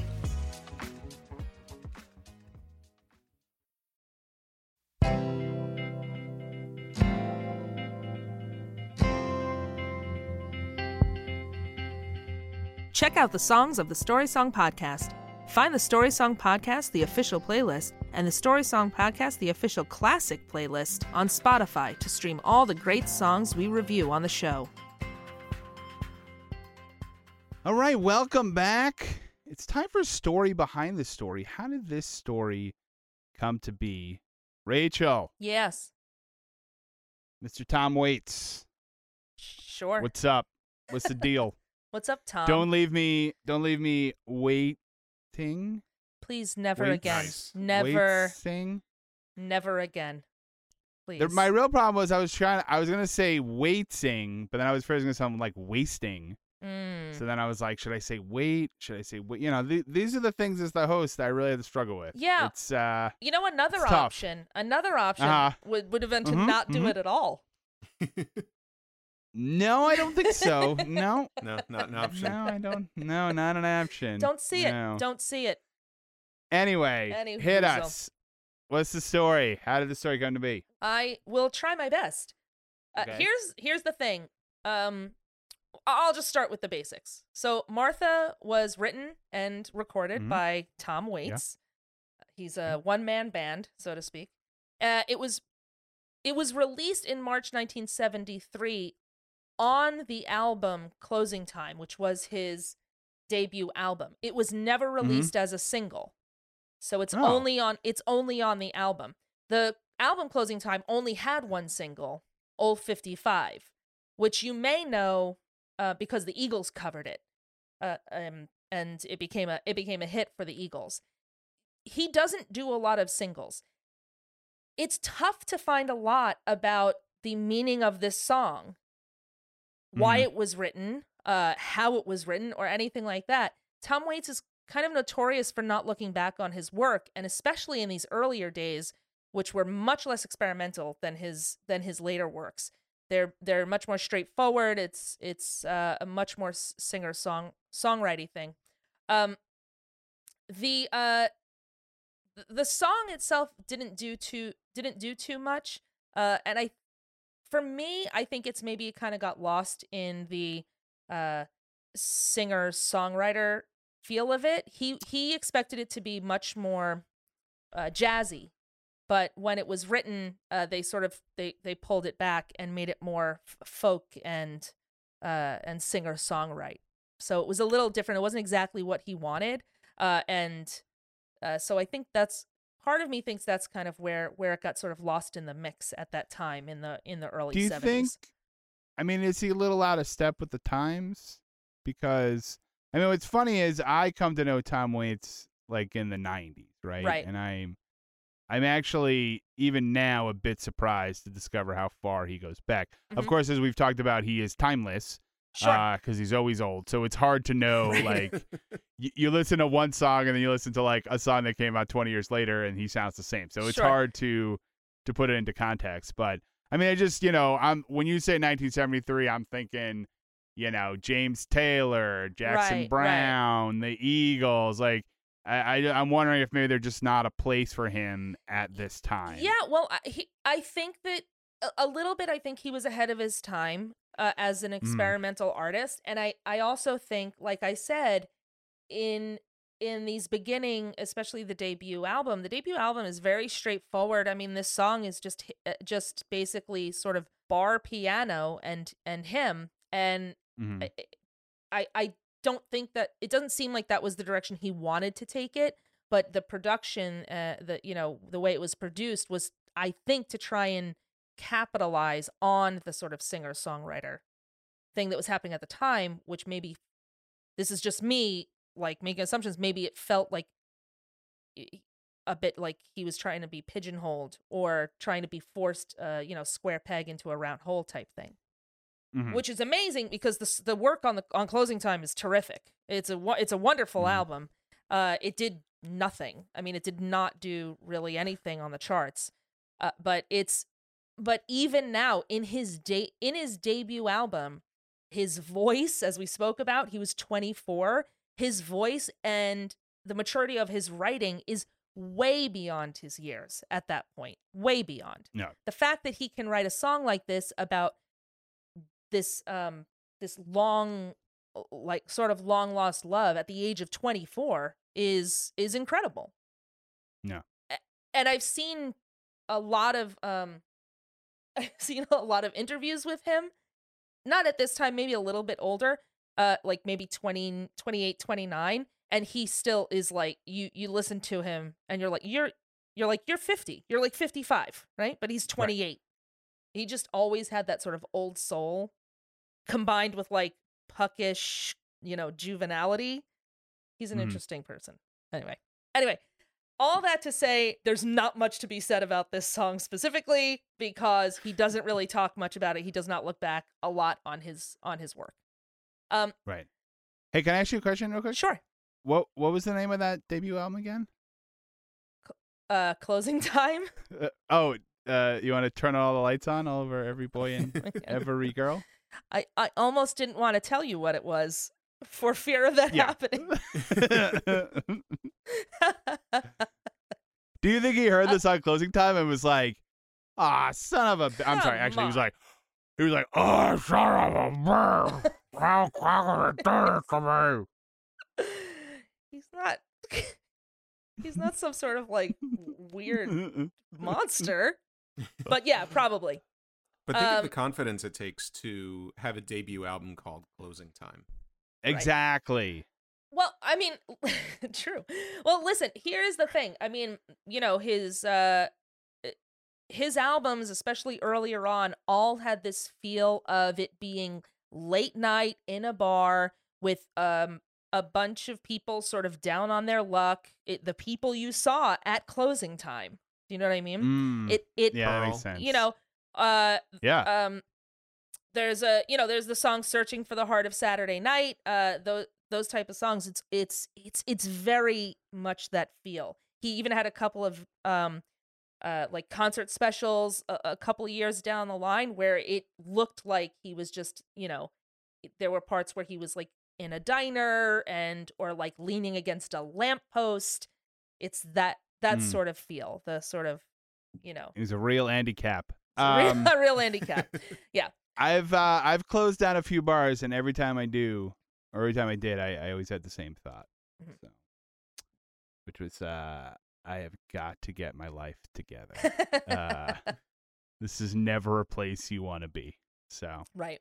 Which he did. so, he did. so it makes sense. It makes sense. He- Well, I'm saying yeah. that's the vibe he was giving. Yeah, of I'm sure he was doing great. I mean, he's no, a singular I mean, talent, one yeah. of one, you know. But yeah. I mean, he definitely He had was- some dark times and stuff. Uh, you know, he had his Oh, own sure. demons, but yeah, I mean, there was that time he wouldn't let those billy goats uh, cross that bridge, and that I thought was God, you're the worst. Billy Goat, Billy Goat, Gruff. Answer my questions three. That you know, it's, it was that kind of thing. But otherwise, but that song has such a cult following. His cover of that song, such a cult Sure. following. Anyway, so anyway, though it was not released as a single, this song was covered by a number of artists. Um, initially, it was covered by uh, Tim Buckley. The same year that he that it was on the album, it was released by Tim Buckley, uh, who is the father of Jeff Buckley. And Mm. I'm not going to say much about them, but talk about tragic stories. The two of them, we will probably do a Jeff Buckley song, and when we get into it, again, it's super sad. But Mm. but it was also done later by Bette Midler and Meatloaf. Um, Michael, do you know the Meatloaf version? Together version? or separately? separate, separate, separate. Okay, okay. Michael, do you know the Meatloaf version of this song? I do. It's from his album Welcome to the Neighborhood. Yes. What are your thoughts about it? Do you have thoughts about it? It's it's very nice. I haven't listened to it in a while, but it's yeah, I think it's I've never heard it, but Uh, can I guess it's a bit dramatic? you can guess correctly, buddy. I mean, Okay. it is. Uh, it's just it's him and piano, right? It's not. Um, It's not like the level of production of Bat Out of Hell or "Yeah." I do anything for love, but I won't do that. There's no. yeah. I like Meatloaf. Um, Mm. the food and the singer. his version of this song genuinely angered me and i don't know why like literally i listened to it for the first time and i was like i don't know why this is happening Operator, number please. It's been so many years. And she'll remember my whole voice while I at the tears. as far as i can tell the bette midler version was only done on an episode of saturday night live and in it she flips the genders which doesn't work quite as well but it's a really cool version and i'm pretty sure she did it with his blessing because they were very close at that time and they were actually an item There was no tomorrow. We packed away our sorrows and we saved them for a rainy day. the song came back uh, in 2015. You know the Adele song "Hello." If you listen to that song, Mm. sounds like a real familiar story. So in 2015, when that song came out, Tom Waits fans sort of caused a stir because they accused Adele of ripping off the song "Martha." Has a similar synopsis, has a similar feel, similar sort of sentence structure. Uh, and no one in Adele's camp said anything specifically about ripping it off, but her co writer and producer, Greg Kurstin, said this to Entertainment Weekly. He said she didn't want to just go through and write a pop song with any particular formula. We talked about Tom Waits and different storytellers like that. I think that was the idea that we wanted to do something that was very honest about where she was at right where she was at right now and she wanted to do something that was real and believable. So, you know, Look, Tom Waits Hey. fans, I'm sorry, but this is how it works. Right. Like you're inspired by yes. a certain kind of song. Every song you can trace back That's to right. another song. I mean, we already talked about how similar this is to Operator. Like, let's let's, let's slow down. Vanilla Ice Take- was take very much influenced by Under Pressure. You know. Look, I'm just well. That's I mean, that's a good example of like straight stealing versus like being inspired of by. course. But and Sure. I mean, listen, there's you know, uh, uh, there's many ways it could go, but you know, I mean, it is very similar. But there's a lot of songs like this. It's a song about reaching Sure. out to an old love, like scenes from an Italian restaurant. Um, yeah, yeah, it's- or like it's- Operator, or like a million other songs. Right. And you know, look, Cars has the same plot as Doc Hollywood. What can I tell you? this is just this is these things happen. I mean, I wouldn't have I wouldn't have thought of it, but yeah, like it it could clearly be inspired by it, but it's not the same song. Right. The Adele Yeah. song starts, "Hello, it's me. I'm Tom Waits, and it's been 40 years." It's different. Sure. Different song. It's a different song. Hello, Martha. It's Tom Frost. oh, that's pretty spot on. totally actually. different. Whoa. Um. Well, he so- doesn't say hello, so it's totally different. That's right. It's Uh, dun dun dun dun dun dun dun. Totally different. It's different. There's no operator in the Adele song. exactly.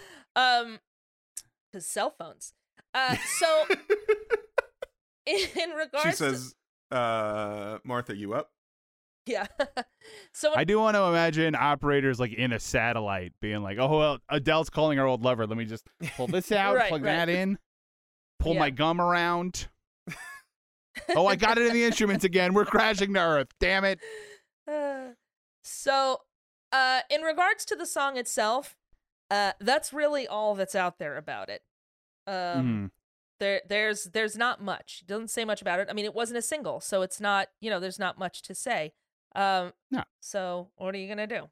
Uh, I'm gonna focus a little bit. Obviously, I'm gonna talk a little bit about Tom Waits, but much like a lot of the more prolific people that we speak about, it, this is gonna be a real quick overview of Tom Waits. Also, he does a lot of story songs, so this is not gonna be the the last one we do of him. Um. So Thomas Allen Waits was born December 7th, 1949 in Pomona, California. And an interesting thing about the day that he was born is that it was one day after the legendary blues guitarist and singer Leadbelly died. So Wow. Leadbelly's soul went directly Yes, into it did. Tom Waits. Absolutely did. Isn't that incredible? That's like okay. That's literally canon. Like that literally happened. Put it in the canon. Um uh and obviously he's he's known for his uh you know his gravelly raspy voice and he said he, Oh, does he have a raspy voice? yeah, a little bit. Uh, and he said Okay. he later recalled that it was an uncle's raspy, gravelly voice that inspired the manner in which he later sang. He definitely, you know, curated and, and sort of and, and leaned into that. I mean, I think he Mhm. had that voice to begin with, and he just Sure. you know leaned into it for um artistic purposes so obviously in the beginning he was very influenced by the beat generation um and bob dylan was a huge inspiration to him and he started singing on the san diego folk scene when he was just a teenager Mhm. he quickly started building a name for himself and and kind of outgrew san diego uh which ps then one of his uh one of his best songs san diego serenade just saying uh and he but he started to travel to los angeles to play it at um places like where do you think he probably played a lot in la Uh, Dodger Stadium. that's right dodger stadium in a he Donald Duck sang- costume. he sang he sang the think you have national anthem so many times in the Wow. Donald Duck you, costume. If, if you play Dodger Stadium, you have to you have to wear a Donald Duck costume. It's the rules. yeah that's right yeah uh well, um, i mean think about it Troubadour. that's right the troubadour of course he Mm. played at the troubadour That makes of course sense. yes It he he seems like he fits in with that yeah early '70s troubadour scene. Sure, sure. So he played at the, at the Troubadour um uh in the like late 60s, early 70s in and in 71 he finally got signed to his first publishing and recording contract by Herb Cohen. However, his recordings with Cohen were not published at the time. They were only later released in the 90s on the albums The Early Years Volume 1 and The Early Years Volume 2. Okay, that maybe explains a little bit where why I have the timeline is a little screwy. Yeah, Because those I probably thought those were new right, at the right. time, not right. not fully understanding what was going on. Yeah, I mean in okay. f- in fairness they they were. Um, well, I know, but I didn't realize they had been recorded 20 years earlier. Well, also, I mean, by the '90s, he was completely. I mean, he he was a completely different creature. You know what I mean? He he. Well, I Mhm. mean, we'll get into it. Whatever. Uh, but so after the Herb Cohen years, he was signed to Asylum Records by David Geffen, and it's here where Mm. he released "Closing Time" in '73. Like I said, it didn't do much. It never charted, but it was received positively by critics. Uh, and uh, you know, like I said, it kind of I feel like it kind of got lost in the singer songwriter movement when he wanted to be it to be more of a jazz piano album. Uh, so what I mean, what does that mean? A jazz piano. I mean, I think he wanted it probably to have, you know, it could, could have had more horns, a, a little, even back at that point, I think he maybe wanted a little more experimental stuff and they wanted a more just straightforward singer songwriter, piano singer songwriter. Yeah. Um, I mean, I don't want to. I don't want to like. Uh, you know, I think Tom Waits obviously is incredibly talented Mhm. and everything, but the fact that like a guy who sounds like he's gargling gravel, singing about a guy in his 60s looking back with regret. The fact that that didn't like burn up the charts is not exactly the most surprising thing, in my opinion. But the fu- but I I mean, see, the funny thing is his.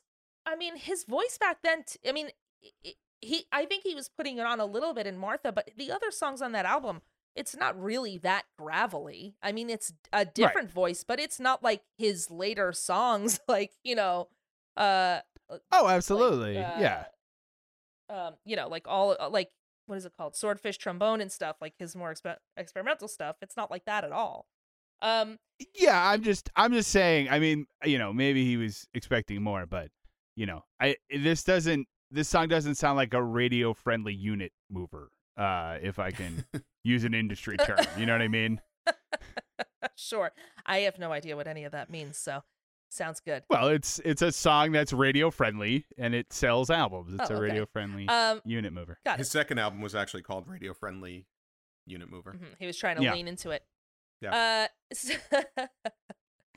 uh, so the, like I said, the only single off of that album was "Old 55," and it was made more famous by the Eagles. Uh, though he called their version "Antiseptic." So, Ooh. Yikes. Ooh. Ooh. Um, uh, something interesting was after the album release, uh, instead of working on his next album, he uh was kind of um talked into touring with Frank Zappa's "The Mothers of Invention," and it went poorly. He was basically jeered off stage, pelted with fruit, terrible, terrible, and So he's the fruit. opening act. Huh? He's he's the opening act? he was the opening act. Yeah. Okay, well I thought I'm sorry, a I thought you were saying thing? he Do was people in, still do that? I I don't know. You got. I think it's BYO. Was he in fruit? was he in the my fruit. Was he in the Muppet Show? Who's bringing rotten fruit to a show? What's happening? I mean, I- I'm gonna guess Frank Zappa's. The people going to see Frank Zappa's "The Mothers of Invention" uh, I guess so. bring their own fruit and like their own stuff in Mm. general. They're they they seem like wild people. Uh, anyway, he was. It did not go well. In fairness, You can't go was, to a Frank Zappa show without a crate of tomatoes. In, fa- No. in fairness, he was taking over for the previous opening act who had a very similar experience. Nobody who was coming to see Frank Zappa wanted to see anybody but Frank Zappa. They didn't care who it was. Um so after getting pelted with fruit, he went back and he and he uh released his next album, The Heart of Saturday Radio friendly unit mover. that's right. The Heart of Saturday Night, which was uh which is one of his most famous albums and much more widely reviewed uh and and well received. Uh it was a concept album about nightlife around the US. And after recording it, he toured again with Frank Zappa again. And it also did not go well. Again. I, I mean, at this point, I'm gonna say fool me once, shame on me. Fool me once. Fool me twice. We can't get we can't get fooled again. Um yeah, that Yeah. that seems like that that seems like that's on him if he tried it again. yeah you know yeah it's uh you know it was it was a lot it was a lot um and then every I mean the year people were just chanting we want Frank we Zappa- want Dweezil. oh yeah What's his name? Dweezil What's his, his what's son his name? Dweezil Yeah, his is it Dweezil? Is it his daughter is uh, Moon Unit Moonbeam Um, or something? Unit. Yeah, yeah. uh Moon Unit. Yeah, they're like, we want Dweezil. We want Dweezil. um and then he Pelting him with fruit. Sorry, go on.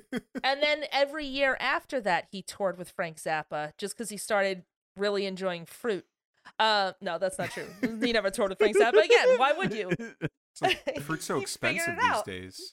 It's like I'm having fruit salad for dinner every night. It's great.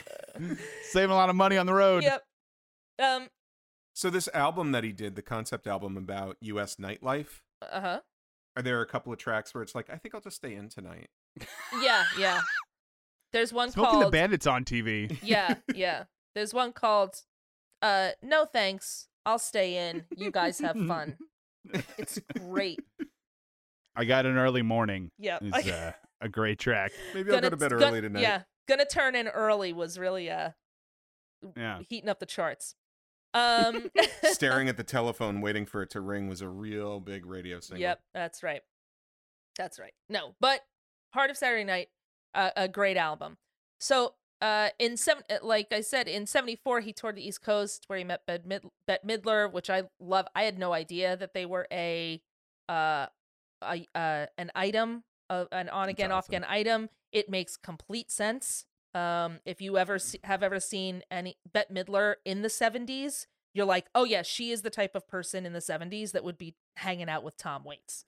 You know what I mean? Yes. Like she is. I mean, she's super cool now, but she was. This is not about Bette Midler, but she was a. She was like, she was like punk back then. Like she was so counterculture in a way back then. You know what I mean? She played bathhouses for God's sake. Um, so it Rachel, you, you don't have to. Give, well, at least you don't have to convince me because when you said Tom Waits and Bette Midler dated, I was like, yeah, of course they yeah, did. of That course makes uh, sense. abs- Makes sense. literally the most sense I've ever heard. So yeah, I love that, and I love her song "Shiver Me Timbers," and I love his song "Shiver Me Timbers." Um, it is it is funny though. Like, yes, Bette Midler was counterculture at the time, Mhm. and I mean, but she was also counterculture in the '70s, singing "Boogie Woogie Bugle Boy." right. Um, yeah, but her take on it was standards like, from the 30s and 40s. yeah, but she put her own take on it. Anyway, we'll save that for a Bette Midler song. Um, possibly "Shiver Me But I mean, I agree. Like she's, but she's one of those people who's so counterculture that she doesn't even. She's not. She's like beyond that. Yeah, You know what I she's mean? her own thing. She's, so cool. She's just doing her own thing. she's Oh, iconic. just like. Tom Waits. Just like Tom Waits, and like in 1973, when everyone's singing like psychedelic songs about like white rabbits or whatever, Yeah. he's just like, "I'm 65 years old and I'm sad on the phone," like you know, whatever. Oh, my He's not chasing a trend, is what right, I'm saying. Right, He's just being himself. He's being old Tom Frost out here. right, right. Um, so I'm sorry, just being old Tom Frost. sorry. Writing songs about about how much long distance God. calls Let me go- cost. Let me get through this. Oh, good lord, give me strength. Um, so he Is Tom Frost uh, Oh his Chris God. Gaines? no, stop, stop it. Anyway, What? It's a, So- it's a it's a persona that he played. yeah. Yep. Uh, I'm gonna start ignoring you too. Uh, Okay. Always a Uh, good idea. cool. Good plan. Always a good. No, Always a good plan. um, Uh, so he obviously he continued to evolve not only in his uh, in the genre bending and his experimentation with music, but also with his voice, which turned more and more gravelly. Um, hmm he in total he has released 17 albums, including 1983's Swordfish Trombones, which was his first self-produced album and marked his sort of de- it marked his departure from Asylum Records and the start of his reinvention as a more experimental artist. Uh, he started experimenting more with different types of instruments. Uh, it's also around this time uh, that he, uh, I guess it was is a little. It's earlier that he married his wife Kathleen Brennan, who became his uh, collaborator, and she was sort of one of the people who um, sort of pushed him to uh, to reinvent himself and and to produce his own his own album. Um, he has some interesting um uh like he has some interesting quotes about the instruments he uses and like sort of his different instruments. He's a big fan of the bullhorn, which is amazing. Uh and um he uh he says one quote that I just love. It's very short. He says, "Nothing beats the drama of a bullhorn." I'm like, "You know what? I'm going to get a tattoo of that." Cuz he's right. That's right. Um I mean, I, I guess you can't argue with that. that's right. So, uh, in addition to Swordfish Trombones, uh, one of his other uh, big albums is 1993's Bone Machine, which won him his first Grammy for Best Alternative Album, and 1999's Mule Variations, which was his which was his first album on Anti, which is an offshoot of the record label Epitaph Records, which I feel like we've spoken about before.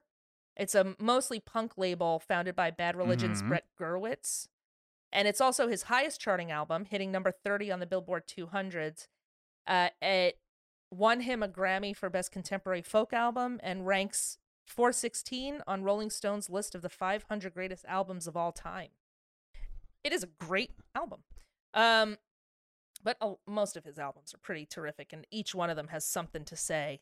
Uh, some of his notable songs are San Diego Serenade. If you haven't heard it, it's incredible. I list I listened to it three times today alone.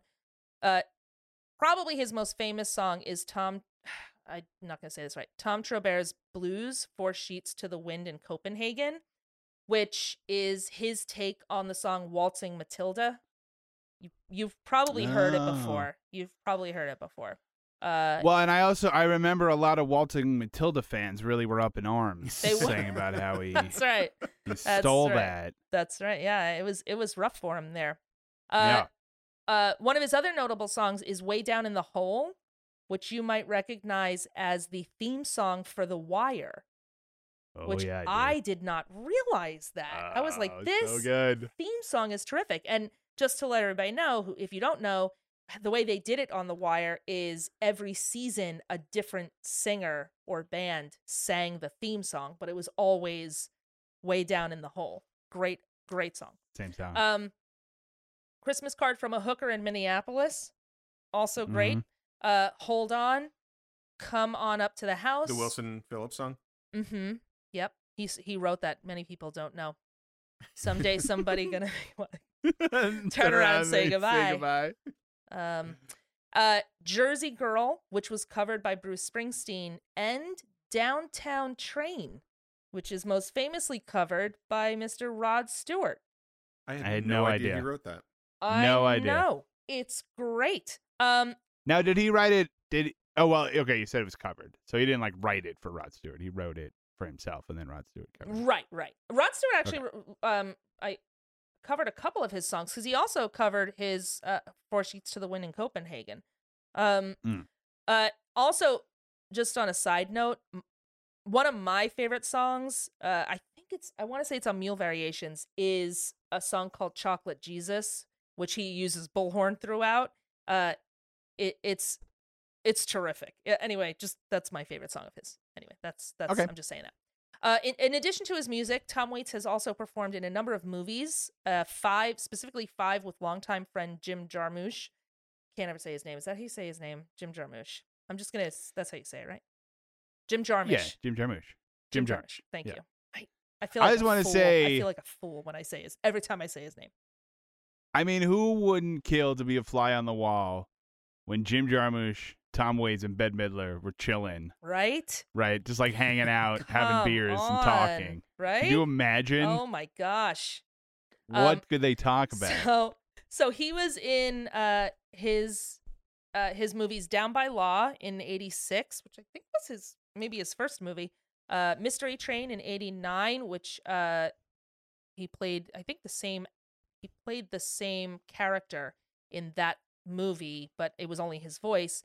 Coffee and Cigarettes in 2004, which is also a very famous film, and The Dead Don't Mhm. Die, which just came out in 2019. He also composed the soundtrack for his 1991 movie Night on Earth. In addition to this, he's composed other soundtracks. Uh, he composed the soundtrack for 83's One from the Heart, which uh, he made with Crystal Gayle, and for which he received an Academy Award nomination. So they have a whole Crystal Gayle, uh, Tom Waits album, which is very interesting. um, so uh, in addition to his movie work with Jarmusch, uh, he was also in the Francis Ford Coppola movie Rumblefish. He was in Bram Stoker's Dracula. Uh, he was in Mystery Men.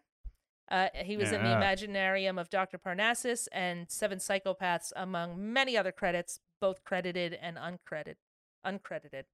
Um, in in addition to that, he also wrote a musical based on a song from his album Swordfish Trombone called Frank's Wild Years, which played at the Steppenwolf Theater Company.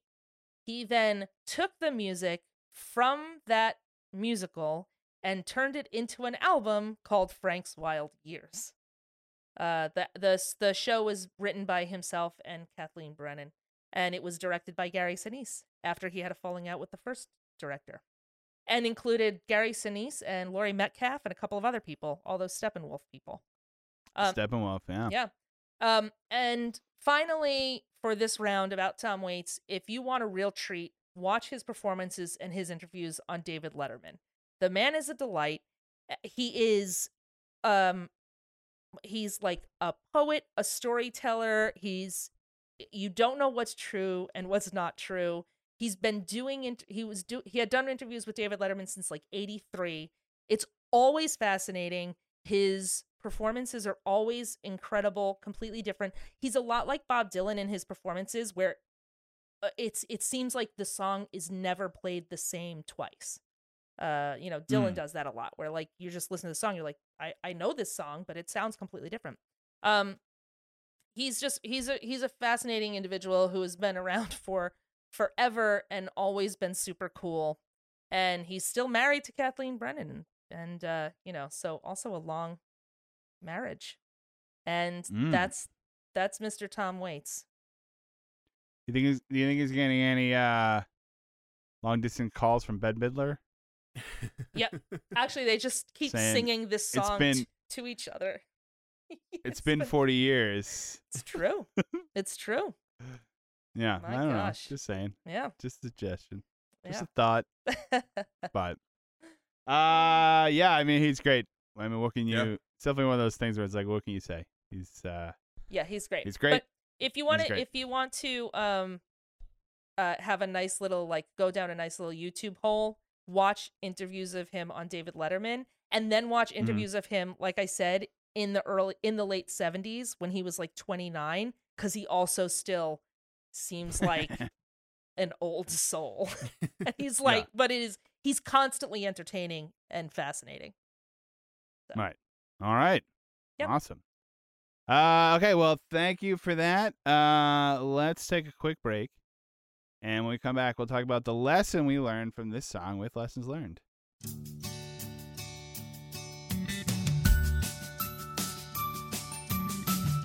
Feeling antisocial?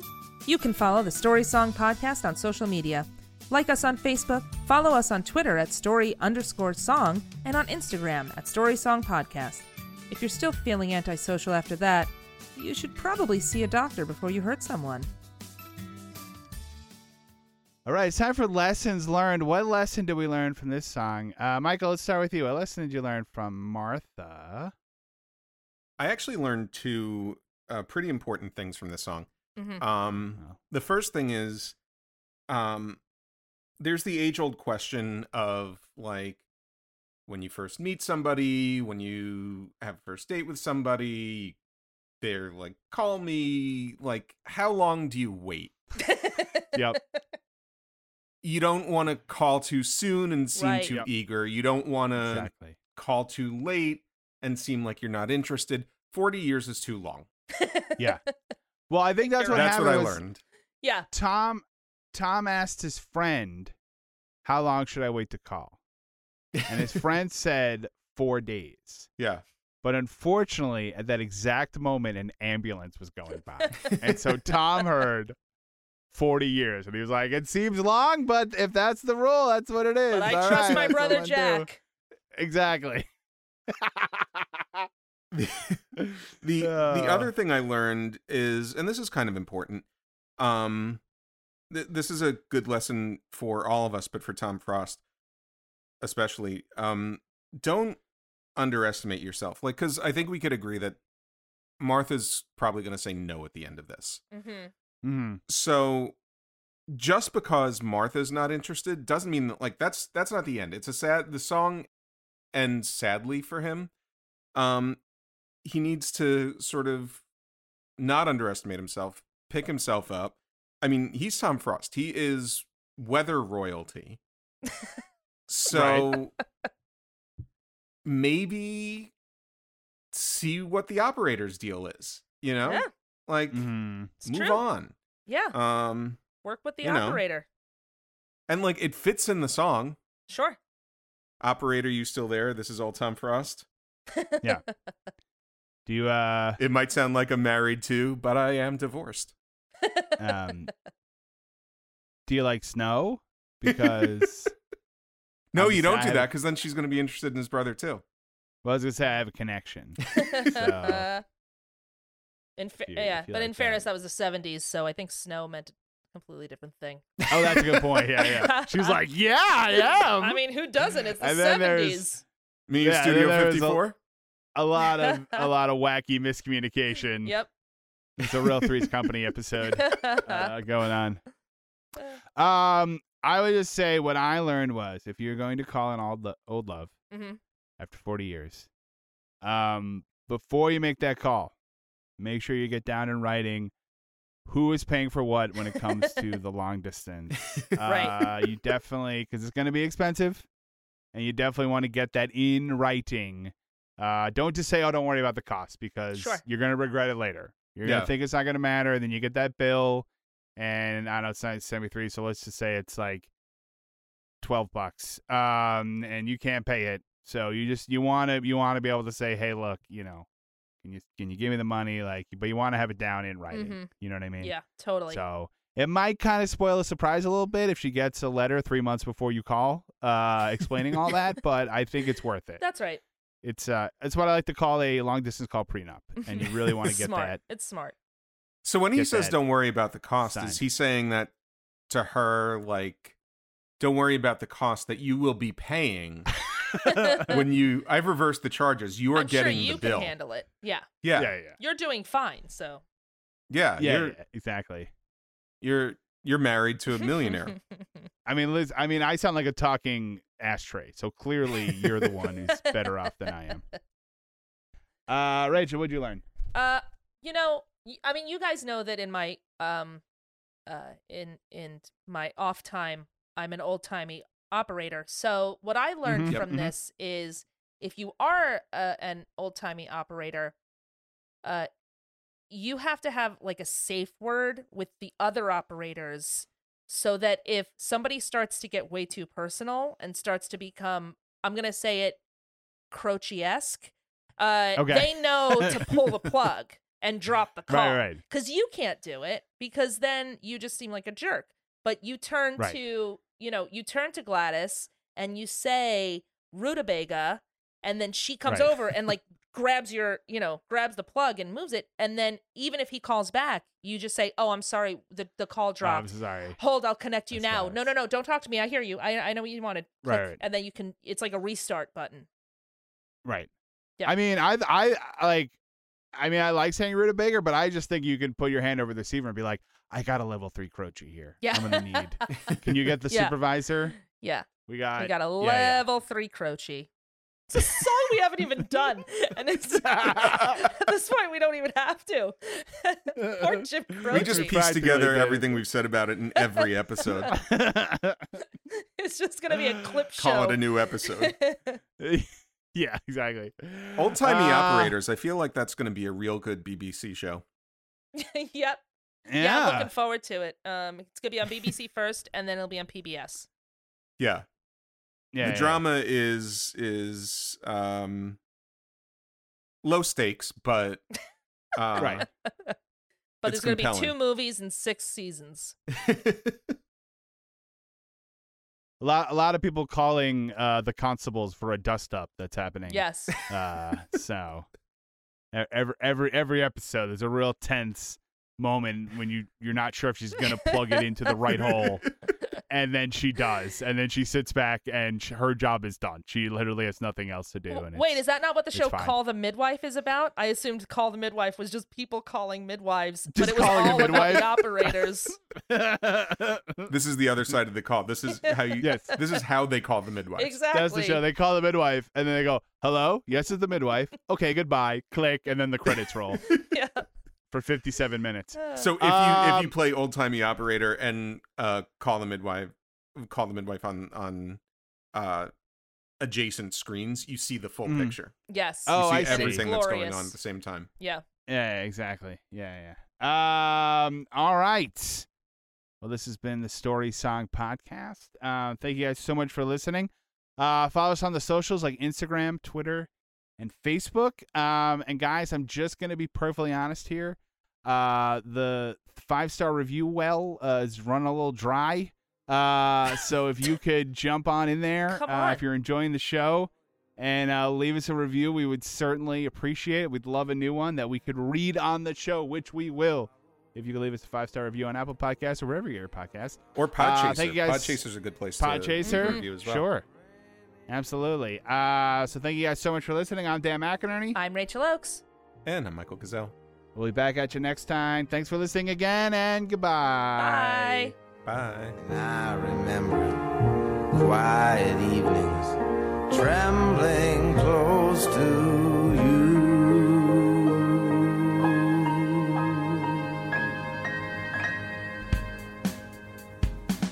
Our theme music was written and performed by Jason Flowers. Find him on Twitter at Jason Flowers with a Z. Some of our bumper music was provided by Purple Planet Music. Our logo was designed by Dan Geva. Be sure to like us on Facebook, follow us on Twitter at story underscore song, and on Instagram at story song podcast. And don't forget to leave us a five star review on Apple Podcasts or wherever you find your podcasts. The Story Song Podcast is a proud member of the Pantheon Podcast Network. Go to pantheonpodcasts.com. Thanks for listening. It's the Story Song